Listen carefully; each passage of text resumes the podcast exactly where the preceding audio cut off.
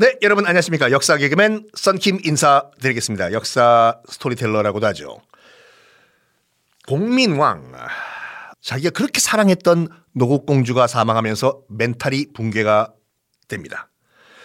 그리고 이 멘탈 붕괴의 끝판왕 1372년에 자제위라고 설치를 하는데 자제위 말 그대로 이제 꽃미남들을 자기 주변에 갖다 놓고 이제 매일매일 파티하는 거예요. 하지 말아야 할 일을 해요. 뭘 하냐면 일단은 그러니까 노국공주가 죽은 다음에는 이 여자의 관심을 끊어버렸다고 해요. 공민왕이. 근데 후사를 잇기는 이어야 되잖아요. 아들을 생겨야지 또 다음 왕이 되니까. 어, 일단 후사를 이을 목적으로 이제 여러들 이제 그 후궁들을 두는데, 아, 이건 기록에 나와 있는 거니까 말씀드릴게요.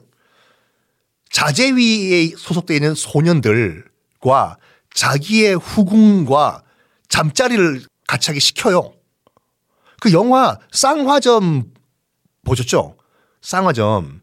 조인성 나오는 거 주진모랑 그 영화가 딱 요 자제위와 공민왕을 그린 그 얘기예요. 요 자제위 가운데서 그 우두머리가 누구였냐면 홍륜이라는 젊은이였는데 그 영화에서는 그 조인성 씨가 이제 홍륜 역할을 했죠. 주진모 씨가 공민왕 역할을 하고 어느 날 공민왕이 이 홍륜을 불러요. 홍륜아, 예, 와봐, 홍륜아. 네, 배야. 뭘 원하십니까? 그 당시 고려했을 때는 후궁을 이제 후비라고 불렀는데 내 후비 가운데서 이제 익비라고 있지? 네, 배야. 어, 너 오늘 밤 같이 자, 익비랑. 네? 저보고요? 저, 아, 아, 안 되는데? 마! 왕의 명령이야! 해! 해서 홍련에게 익 비와 동침을 강요를 해요. 그 장면이 영화 쌍화점에서도 그대로 나오거든요. 동침을 해요. 동침을 해. 영화 보면은 그 주진모가 공민왕이 둘 동침 장면을 몰래 이렇게 쳐다보는 장면도 나오는데 그거는 뭐 정사에는 기록이 안 돼 있는 거고. 하여간 익비가 읍 임신한 거예요. 홍윤의 아이를 임신을 한 거죠. 그거를 당시에는 내관, 내시였던 이제 최만생이라는 내시가 공민왕한테 가서 알려요. 배야, 그때 공민왕은 굉장히 술 많이 먹고 취한 상태였다고 하거든요. 어, 왜 최만생이 뭐, 어, 뭐, 뭐, 볼일 있냐? 아, 배야, 저 기 익비 마마께서 임신을 하셨습니다. 아이고, 아비는 누구냐? 어, 자제비 중에 홍, 홍윤입니다. 아이고, 그래. 결국 그렇게 됐구만. 응? 야, 좋아. 근데 내가 이제 아들이 필요한데, 내가 이제 홍윤이만 제거하면은 아무도 모르는 거 아니야? 아들인지 딸인지 모르겠지만, 내 아들, 내 딸이라고 하면 누가 알겠어? 그치? 홍윤이 죽여버려야 되겠구만. 에, 가만 있어봐. 최내간, 너도 알고 있네, 이 사실을? 너도 죽여야 되겠다! 물론, 농담으로 했을 수도 있어요. 술 취해가지고. 근데 그걸 듣는 입장에서 봤을 땐, 최만생 입장에서 봤을 땐, 그게 농담으로 들릴까요, 그게? 왕이 죽인다고 하는데? 또 알고 있잖아, 홍윤이 아빠라는 걸요. 이거를 최만생이 멘붕이 온 거야. 야, 이거, 이거 어떡하냐, 이거 어떡하냐, 이거 어떡하냐. 그래가지고, 홍윤을 찾아가요, 최만생이. 홍윤이! 홍윤이 문 좀 열어봐! 최내감 어른, 밤늦게 무슨 일입니까? 왕이, 너 죽인대! 네가 익비 임신시켰다고? 에? 그리고 나도 죽인대! 그걸 안다고? 에? 그래가지고 뭘 하냐면 뭐 아니면 도다, 뭐 아니면 도다 해가지고 공민왕 암살 계획을 세워요. 홍윤과 자제위 애들 몇 명과 최만생이 아무 계획도 없이 쳐들어간 거예요. 술 취해서 자고 있는 공민왕 침소에 들어가서 침실에 뭐 칼로 뭐 도끼로 막 정말 잔인하게 공민왕을 살해합니다. 홍윤과 최만생 그리고 일부 자제위 아이들. 허걱이 허걱. 홍윤과 최만생은 일단 일은 저질렀지만 내가 지금 뭐 한 거지? 내가 지금 뭐 하는 거야? 일국의 왕을 죽여버린 거예요, 지금요. 하여간 공민왕은 그렇게 허무하게 세상을 뜹니다. 그리고 도망을 가요. 도망을 가.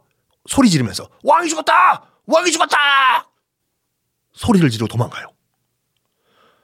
조정에서 가서 보니까 진짜 왕이 죽었잖아, 지금요. 이거, 이거, 이거, 이거, 이거 범인 잡아야 돼. 범인 잡아야 돼. 처음에는 고려 조정에서 어떻게 생각했냐면 분명히 이거는 원나라 소행이다. 그냥 원나라와 공민왕의 사이가 굉장히 안 좋았잖아요. 그래서 원나라가 보낸 자객의 소행이다. 라는 쪽에 포커스를 두고 사건을 조사하거든요. 주변에 원나라 말을 쓰는 몽골 말 쓰는 애들 다 잡아! 아직까지 자객이 멀리 도망가지 못했을 거야. 다 잡아! 몽골 사람처럼 생긴 놈 있으면 다 잡아! 저같이 제 DNA의 80%가 몽골이라니까요. 다 잡아! 그 당시 이제 사건을 조사를 총괄을 누가 했냐면 시중 시중이 요즘으로 치면은 국무총리거든요. 국무총리인 이인임이라는 사람이 진상조사에 나서요. 조사를 하고 있는 가운데 내관 최만생도 서 있었거든요. 당연히 서 있겠죠. 당연히 궁궐을 담당하는 내관이니까 옷에 피가 묻어 있는 거야. 최만생 옷에요. 이인임이 너 최만생이 옷에 그 피 묻은 거 무슨 피야? 야, 이거, 이거 무슨 피냐면 제가 코피를 최만생이 정말 벌벌벌 떨면서 아무 얘기를 못한 거예요 그 당시에 다 물어보니까 뭐 당연히 이제 그 국문 고문을 했겠죠. 최만생이 또 다 물어버렸네.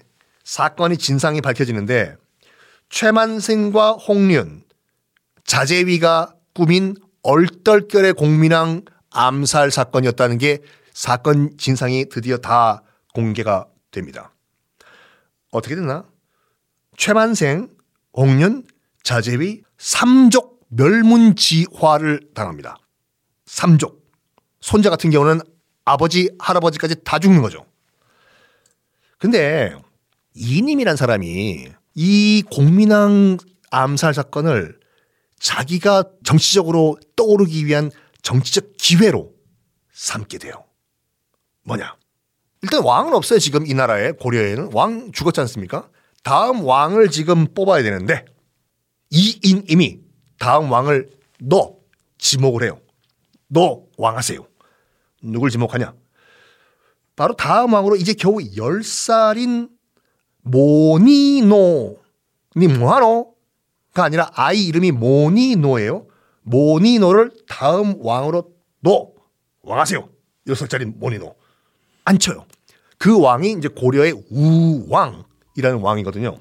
우왕 좌왕 할 때 그 말이 아니라 공민왕 다음 왕이 이제 우왕 10살짜리가 왕이 되는데 자 그럼 과연 이이님은 왜 10살짜리 이 어린 꼬마를 왕으로 앉혔을까?